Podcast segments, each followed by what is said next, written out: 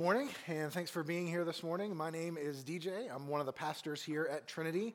And this morning, I get the privilege of leading us in our study of God's Word together. We're going to be in the book of Matthew this morning, uh, chapter 10.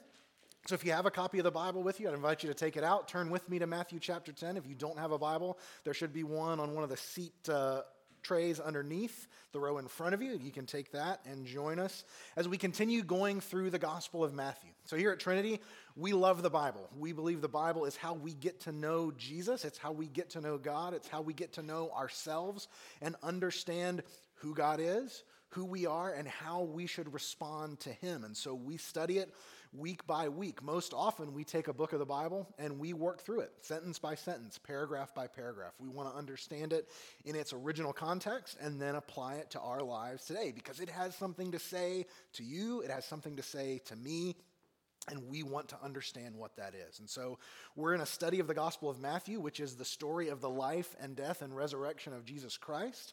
Uh, we've been going through hearing his teaching, seeing the miracles he performs. And, and this week, we're continuing this little section where we watch him take these disciples, these 12 guys he's called together, and now he's sending them out on their own to do some of this stuff on their own for the first time, to go out and, and do the kind of things that he did, to say the kind of things that he said. And he's preparing them for that process. And so today we'll look at verses 26 through 33 as he gives them a word of encouragement.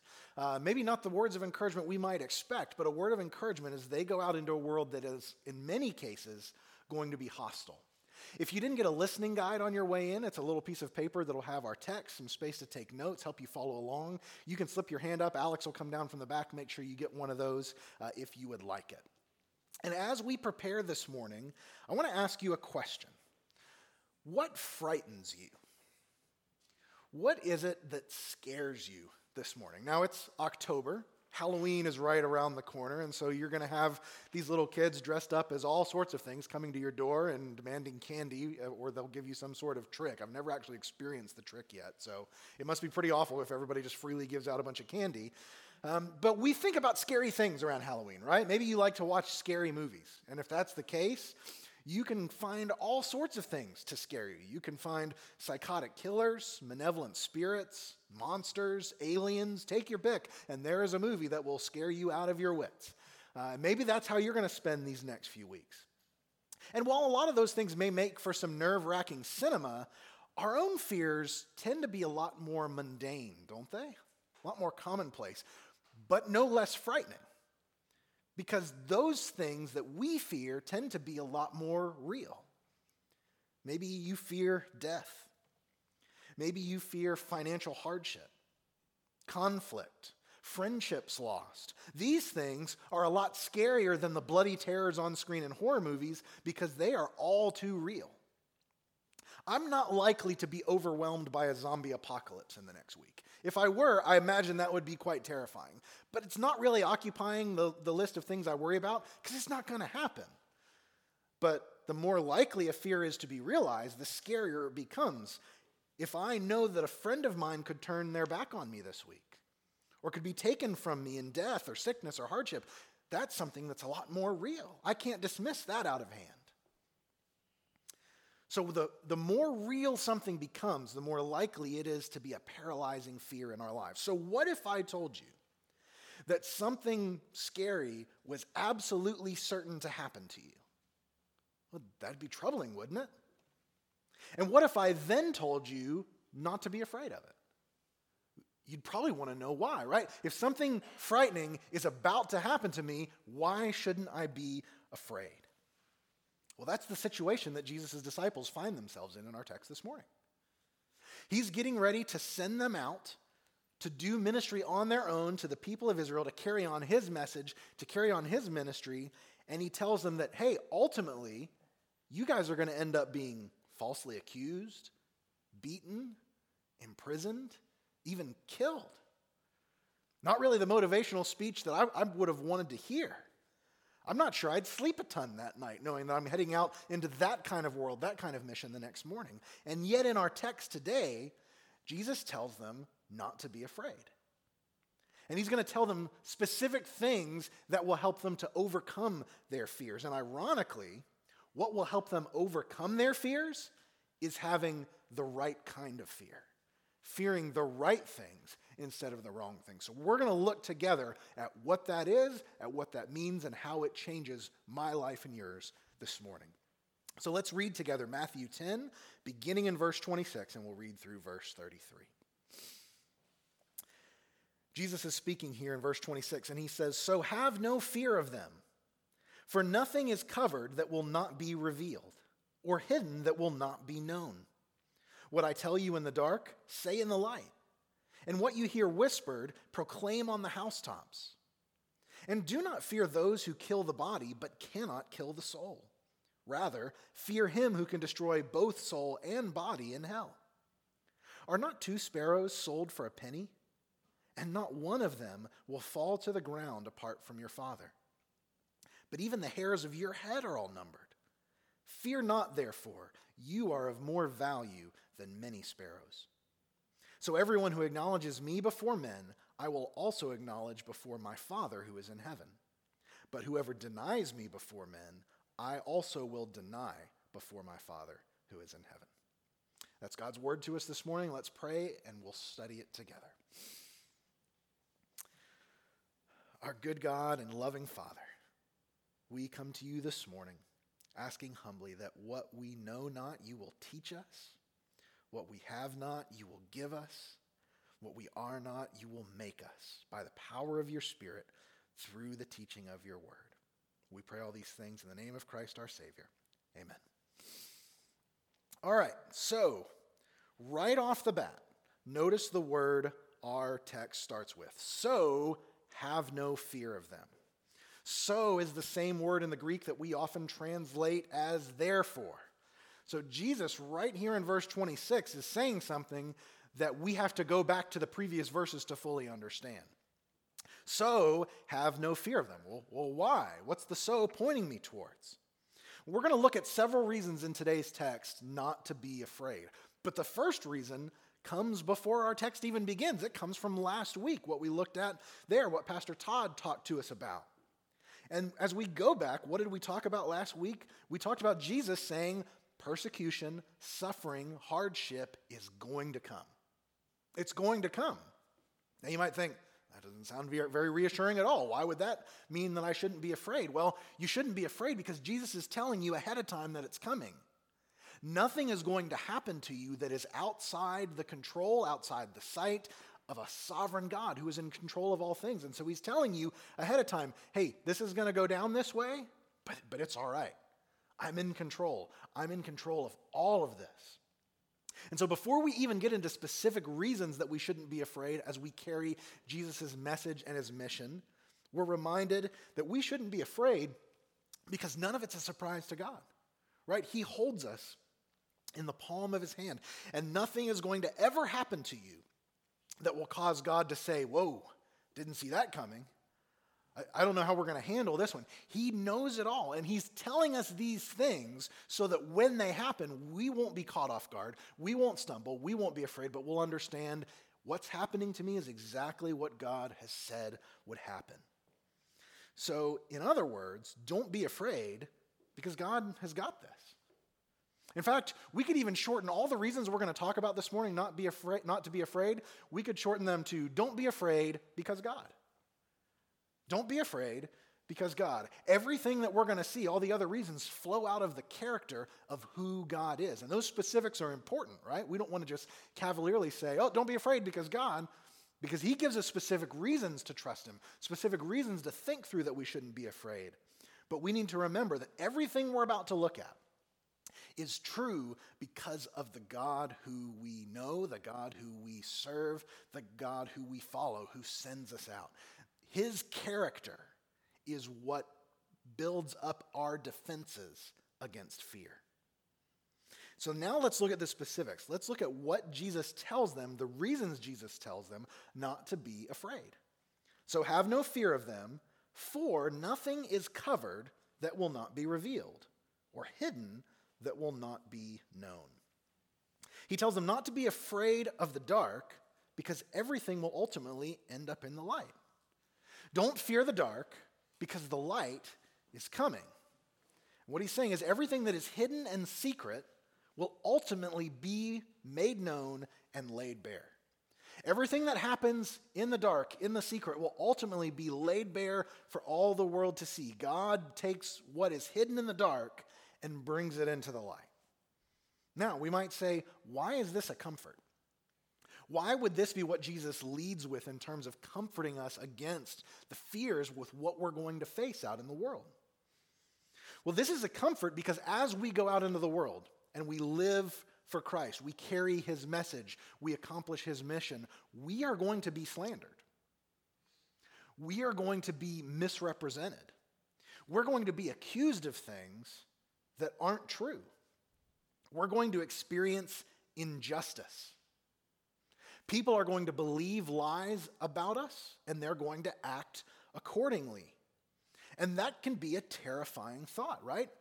I'm sure all of us, in some way, shape, or form, whether related to our faith or something else, have experienced this, have experienced people believing something about us that's not true.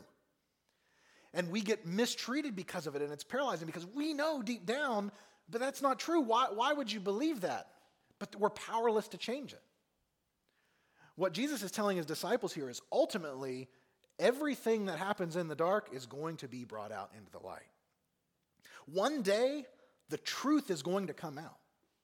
There will be never one bit of ultimate injustice in the world. Think about that. No one will ever actually get away with anything because God sees, because God knows, and God ultimately will act. Now that's freeing, isn't it? Because of that, I don't have to make, when I'm wrong, I don't have to make clearing my name my all consuming life's mission. Because my name is clear already in the sight of the only one who matters. And one day, he will set the record straight. So I don't have to consume myself with doing it for him. Ultimately, it will be clear in the sight of all the universe. Nothing is covered that will not be revealed or hidden that will not be known. So have no fear. Listen to what Peter says in 1 Peter 4 3 through 4.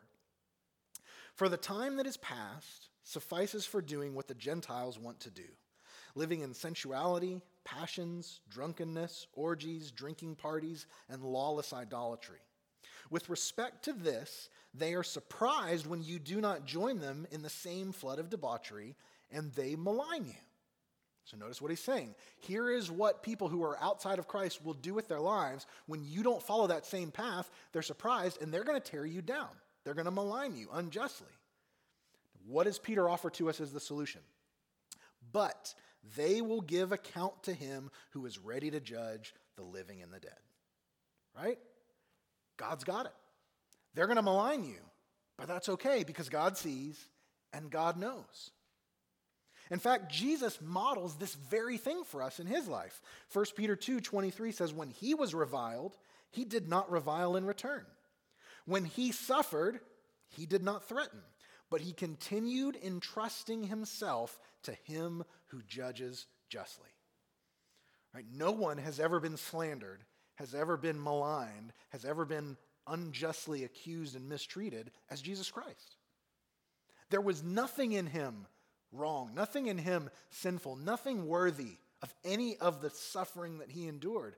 And yet, he entrusted himself to his Father, who judges justly and who will act ultimately to set all things right. So don't be afraid when people tear you down in the dark. Because it will ultimately be brought into the light. Don't be afraid when you experience injustice. Don't be afraid when people call you narrow minded because you preach about only one Savior and say that He is the way to know God. Don't be afraid when people call you a bigot because you call sin sin and plead with people to leave it behind and come follow Christ and experience life instead. Don't be afraid when people mistake your forgiveness for weakness. Don't be afraid when they can't find anything legitimate to accuse you of, and so they go inventing stuff and, and slander you and, and tell lies like they did to Daniel, right, to try to bring him down. And don't be afraid when people do all of those things and everyone around you believes every word of it. and you are left on the outside looking in. You're maligned, you're an outcast, you're mistreated. Because one day, everyone will see the truth. Because Jesus' MO is taking what's in the dark and bringing it into the light. That's what he does with us, right? He's called us out of darkness into his marvelous light. He does it with us. He's doing it with his gospel, right? Look at verse 27. He's telling us that what starts in the quiet of this backwoods Middle Eastern village is going to spread everywhere. It's going to be known the world over. What I tell you in the dark, say in the light. What you hear whispered, proclaim on the housetops. The gospel is going out to all the nations. It's going out of this quiet little corner of the world and it's being proclaimed from the, from the rooftops. Jesus says, What starts in the dark is coming into the light. That's how he operates. Jesus is taking the gospel of light to a dark world. And we're called to be a part of that. And guess what? Once the light comes out into a dark world, the dark world cannot put it back in the box right? The light will always prevail over the darkness. And so, when you are torn down in the dark, when you are lied about, when you are slandered, when you are maligned, don't be afraid because nothing is covered that will not be revealed. Jesus, the Lord of all the universe, has your back. And God will bring everything from the dark into the light. So don't be afraid of the dark, but remember that the light is coming. Then in verse 28, we're given our next admonition not to fear. And do not fear those who kill the body, but cannot kill the soul. Right? We're told not to fear people who can kill the body, but not the soul. Now, taken by itself, that might seem like it's of little comfort. Well, it's fantastic that they can't kill my soul, but I'd really rather them not kill my body, too. That doesn't sound like a whole lot of fun, even there. But this isn't given to us by itself it, there are many who can kill the body, but there's only one who can destroy the body and the soul. And what we're told is fear him instead. Rather, fear him who can destroy both soul and body in hell. What we're being told here is don't be afraid of mere men, but fear the eternal God. We're calling our message this morning the right kind of fear. This is the right kind of fear. This fear of the eternal God is what changes all the other fears that you experience. You see, until you learn the right kind of fear, you will always be afraid. Charles Spurgeon, the 19th century British preacher, said, There is no cure for the fear of man like the fear of God. And author Oswald Chambers says, The remarkable thing about God is that when you fear him, you fear nothing else. Whereas if you do not fear God, you fear everything else. Let's think about the implications of this. The fear that men carry comes from what we fear they will do if we don't do what they want, right? So in the disciples' case, Jesus is warning them against fear. The fear comes from they're going to be taking an unpopular message that people don't want to hear, and the disciples will be mistreated as a result. They'll be beaten. They'll be thrown in prison. They will even be killed. They'll be tempted to be quiet about their mission, about their message, because of what people will do to them when they hear it. And in our case today, we may face similar fears. You may be tempted to stay quiet about your faith in Christ because you fear what people will do to you as a result. Now, you're not afraid in our country of being beaten, thrown in prison, or killed, but you might be afraid that you're going to be marginalized socially. That maybe if you are vocal about your faith in the workplace, you might get passed over for that promotion that you want and feel like you deserve. You might be worried that people are going to think you're simple minded or unrealistic and not trustworthy. And so we're tempted to stay quiet because of what we fear people will do to us. And the point that Jesus is making here is if given a choice between listening to people who at worst can kill us and listening to God, who is the perfect, righteous judge of all the universe and can cast us into eternal punishment, body and soul, who would you rather cast your lot with? Who would you rather throw in with? Are you going to fear men who can only kill the body? Or are you going to fear God who can destroy both body and soul? I started this morning by asking you, what are you afraid of? What do you fear? Do you fear hell? Do you fear hell? That question might sound downright silly to some of you. In our modern enlightened age, like, do people still believe in hell? Right? Polite society doesn't believe in hell anymore. Maybe heaven. Heaven sounds pleasant. But we don't believe in hell, do we? Polite society isn't afraid of an eternal God who will punish them for their sins. And I would suggest to you this morning that that's why polite society is afraid of pretty much everything else. Our world is soaked with fears. I read some research over the last couple of weeks preparing for this message about fears, surveys of the American public, and what people are afraid of is increasing. Stuff that even 10 years ago people weren't afraid of is now being reported by a majority of the population. And the things that I read a study on like a, the top 10 fears and what percentage of survey respondents said, Yes, I'm afraid of that.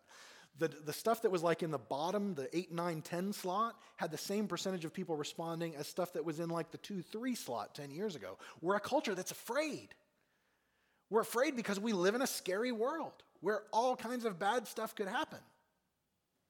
But if there's a God who is eternal, who is on the throne, and who is ultimately in charge of the universe, then those things that our world fears don't seem quite as scary anymore. Corrupt politicians, climate catastrophe, economic collapse. If there is no God and the universe is just the Wild West and it's every man for yourself and do the best you can, those things are scary. Those things could legitimately mean the end of the world if it gets bad enough. But if they're all ultimately under the sway of a sovereign God who rules over the universe, well, then they're not quite as terrifying. When you've got somebody at your back who is bigger than you, you feel bolder, right? You're not as prone to fear and to worry. And so that's what Jesus is saying here. He said, Don't fear those who kill the body, but they can't kill the soul. Rather, fear him who can destroy both soul and body in hell. Have an appropriate, big view of God, and you won't have an inappropriately big view of all the people around you, even when the world can be a very scary place. When we trust in a God who is truly God, who punishes evil and wrongdoing, then suddenly we don't have to fear evil and wrongdoing like we otherwise would. So, don't be afraid of mere men, but fear the eternal God. Now, perhaps you would say, well, that's just trading one fear for another. And arguably, it's, it's trading one fear for one that's even worse, right? You'd say, I, I, I, can be afraid of all the things in the world. If I, you're telling me to fear God who can cast me into hell instead, that sounds even more terrifying. Perhaps you think of God as an angry, vindictive tyrant who's out to squash all the joy of the world. Don't do this, don't do this, don't do this. And if you don't follow all his 27,000 little rules, he's going to cast you into hell forever. If that's what God is like, what comfort is he? What comfort is that? Well, Jesus tells us in verse 29 that God is actually nothing like that at all. That he's not a petty, vindictive tyrant. In fact, what, what does Jesus tell us God's like? He says he's a caring father. So that's our next admonition is don't be afraid of a cold and indifferent universe, but remember your caring Father. How does Jesus tell us this? Well, let's look at verse 29. Sounds like he's really changing direction here. Are not two sparrows sold for a penny? And not one of them will fall to the ground apart from your Father. All right, so we're talking about hell, now we're talking about birds. Everybody see the connection? Well, what Jesus is saying here, he's saying, hey, God is to be feared. He is the righteous judge of all the universe. But he's not only that, he's also one who cares for you beyond your wildest imagination. So, are not two sparrows sold for a penny? Jesus tells us consider one of the smallest, most insignificant creatures around, a common sparrow. Now, these creatures were bought and sold in the marketplace. Quite frequently, when people would go out, you could buy a sparrow, and it was about the cheapest thing that you could possibly buy. Jesus tells us that two of them were sold for a penny. The term that we translate in verse 29 here is penny in, in the Greek as assarion. It's a brass coin that was the smallest bit of Roman currency, right? The smallest, most insignificant piece of currency in their world at that time. For us, that's a penny. Now, if you see a penny laying in the parking lot on your way to your car when you leave today, would you even stop to pick it up? I'm guessing most of us probably wouldn't, right? Not a whole lot of value. And Jesus says, you could get two sparrows for that. You could get two sparrows for what you wouldn't even bother to pick up off the street. These are insignificant creatures. Nobody in Jesus' world, none of his disciples, would give a rip about sparrows. And so Jesus is telling them, to you guys, these things are absolutely worthless. They are of no value whatsoever. And yet, God knows every single one. And not one of them loses its life. Not one of them can fall to the ground away from God's attention and away from God's care. Now that's remarkable.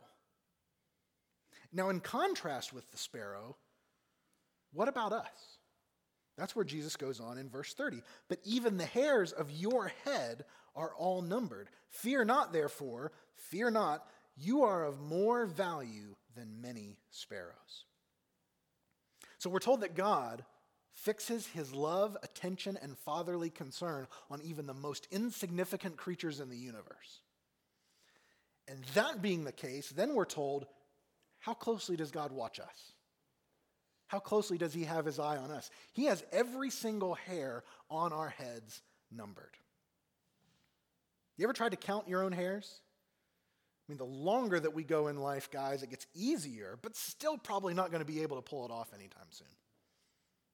God knows the exact count, the exact count of every single hair on your head. And He knows the exact count of every single human being on this planet, all seven billion of us, and the exact count of every single human being who has ever lived in the past and the exact count of every single human being who will be born in the future. God cares about sparrows, and you are worth more than many sparrows. So here we find the paradox.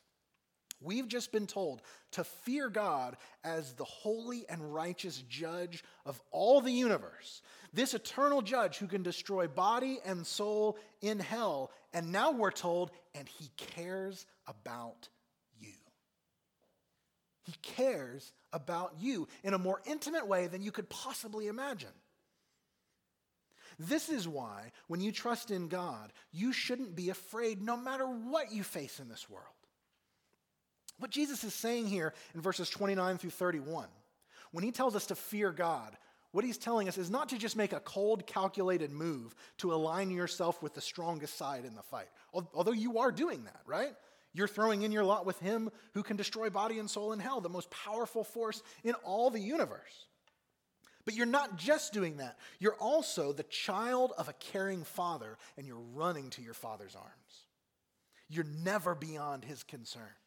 He is the holy and righteous judge of all the universe, and yet he loves and cares about you. He knows you better than you know yourself. You can't count your hairs, he's got it like that. What a remarkable truth this is. I want you to think about that. I want you to think about the implications of that for your life, for your fears, for the things that you are legitimately worried about as you face tomorrow and the day after that and the day after that. Think about the implications of this kind of caring father when you're hurting, when you're sad, when you're slandered, when you're maligned, when you're all alone, when you screw up and you've got nobody to blame but yourself. In those times, and in every other time you can possibly imagine, God loves you. God cares for you. What a truth that is. Contrast that with the implications of a blind, naturalistic, materialistic universe. A universe where there is no God. A universe where you live, where you die, and that's it. And nobody cares because there's nobody there to care. People might care for you, but they're going to die too. In the end, what's it matter? A universe where sometimes bad things happen, and that stinks, but oh well. What you going to do? There is no justice. I mean, you might get justice in this life, but most people don't, let's be frank.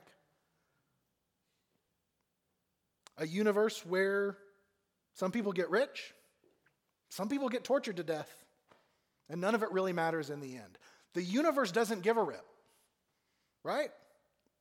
If there's no God in heaven, there's no meaning here. And there's no one who's with you when life is scary. Life is just scary, and it might turn out all right or it might not. Good luck. Maybe you're sitting here this morning and you think faith is irrational. It's silly. It doesn't make sense. You would say, science leads me to believe in a universe with no God. But my life still has purpose, it still has meaning because I make it have purpose and I make it have meaning. I'm going to tell you humbly and with all due respect, that doesn't float. And it doesn't give you a leg to stand on when the universe gets really cold because it doesn't care. And if you think, well, you, you, you just don't know, let me quote some of your own prophets, right? Ernest Hemingway, the brilliant writer and atheist, said, Life is just a dirty trick, a short journey from nothingness to nothingness. Life is just a dirty trick, a short journey from nothingness, nothingness to nothingness. You're born, and then you die, and there ain't nothing else. And any semblance of joy or beauty or all these things that we see in this life, it's just a dirty trick because it's not real. There's no significance. Hemingway saw it.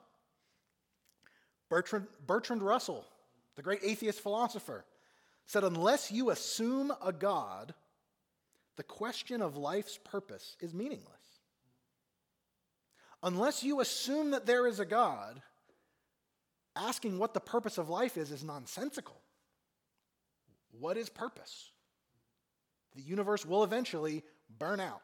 Our sun will eventually collapse in upon itself. This planet's gone. Everybody dies. Oh well. Unless you assume a God, the question of life's purpose is meaningless. And so I want you to hear just how important this truth is, where Jesus says, even the hairs of your head are all numbered. Fear not. When it comes to your fears and your anxieties, the existence of God matters. It matters that God is real, that He's there, that He's all powerful, as we just heard earlier, but also that He cares about you. He's not just God out there, He's God right here. He knows you intimately. He knows your victories and He knows your failures, and He loves you the same through it all. And He calls you to remember that even as he cares for the most insignificant creatures in the universe, think how much more he cares about you. So don't be afraid. Because God's not watching this as an, as an unimpassioned spectator from the bleachers of heaven. Like he knows what's going to happen and he's just sitting back coldly watching what. No, he's right here with you. He's intimately involved in every emotion that floods through your being. Your Father cares for you. He loves you, and that makes all the difference. So don't be afraid of a cold, indifferent universe because you don't live in one. You live in a universe with a caring and loving Father. And remember Him when you are afraid, when you want to shrink back from doing what Jesus has called you to do. And so, three times now in this text, Jesus has told his disciples not to fear. Don't fear, for there's nothing covered that will not be revealed. Don't fear those who can kill the body, when the God who calls you can destroy both the body and the soul in hell forever. And don't fear, because God cares for even insignificant creatures like sparrows, and you are worth more than many sparrows.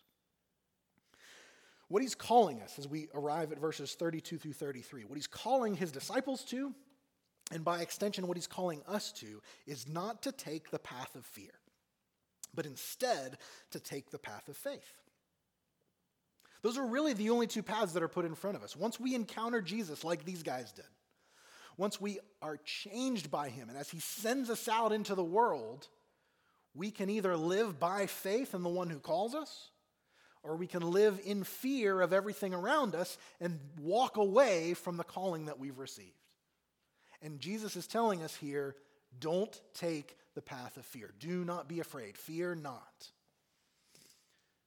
And in verse 32, we see the eternal destiny of both of those paths. Right? We see where they lead. Because the path of fear might look like a more pleasant and easier road in this life than the path of faith. But Jesus says they're going to wind up in two wildly different places. Verse 32 So everyone who acknowledges me before men, I also will acknowledge before my Father who is in heaven. But whoever denies me before men, I also will deny before my Father who is in heaven. So whoever acknowledges Jesus before men, Jesus will acknowledge before God. Whoever denies Jesus before men, Jesus will deny before God. The way that we respond in this life, whether we respond in fear or in faith, will determine the path of our eternal destiny. If we acknowledge Christ before men in this world, we will be acknowledged by God when we meet him in the next. But if we deny Christ, if we shrink back and we take the path of fear and we please men, then we will find our eternal destiny apart from God in the next life. Now, you might think, but aren't, we saved by faith, right? Aren't we saved by grace through faith, not because of the good deeds that we do? So, how, how can you say that, that if I don't do certain things in this life, that I won't be with God in the next? Because won't, won't my faith cover those things? Well, we are saved by faith. Of course we are. But faith is not invisible. Faith cannot be invisible. Faith changes us. If we have the kind of faith in God that saves us, it makes us look different as we walk through this life. Consider one of the most famous passages about our being saved by grace through faith in all the Bible, and then consider what it says Ephesians 2 8 and 10. For by grace you have been saved through faith. And this is not your own doing, it's the gift of God, not a result of works, so that no one may boast. Right? You're saved by faith, by grace, through faith, not of yourselves. Couldn't be any more clear, right?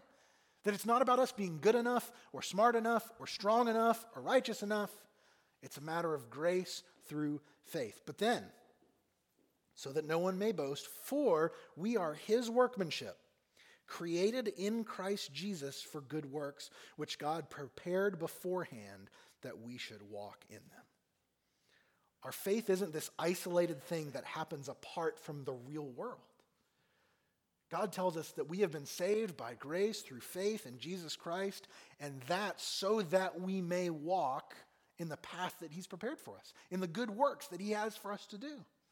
Remember what we said a couple of weeks ago? Your life matters. The things that you do on a daily basis will have echoes that will reverberate for eternity. And so, whether we take the path of fear or the path of faith will demonstrate the reality of the faith that we profess within us. We'll demonstrate if we really have been saved by grace through faith. Our actions will ultimately show what we believe. And so when people watch our lives, what will they see that we fear? Will they see that we fear this world and what it values, what it requires, and what it promises to give? Or will they see that we have the right kind of fear, a different kind of fear? That our allegiance ultimately lies with God, with the one who has given us our message, our mission. Will they see that we fear the righteous and omnipotent judge of all the universe?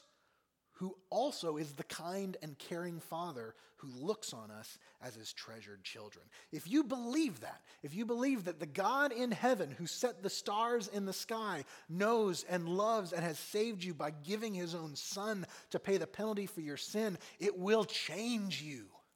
It will transform you and it will help you to walk the path of faith rather than the path of fear. Now, that's not to say you're never going to step on the wrong side of the street. You're not going to get it perfect. But God is big enough to handle that, right? Remember, he, he knows everything. It's not taking him by surprise, and his grace is sufficient for you day by day. So let's ask ourselves some questions. Do you believe in a God who is going to one day make all things right? Who's going to take everything that's hidden in the darkness and bring it into the light and perfectly settle all the accounts? Does it show in how you live? When people malign you, mistreat you, are you worried about what people are going to say about you, what they're going to think about you?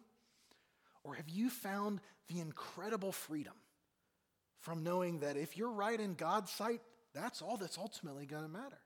And God will one day vindicate you when you are mistreated for his name's sake. It's freeing. It changes the way you think.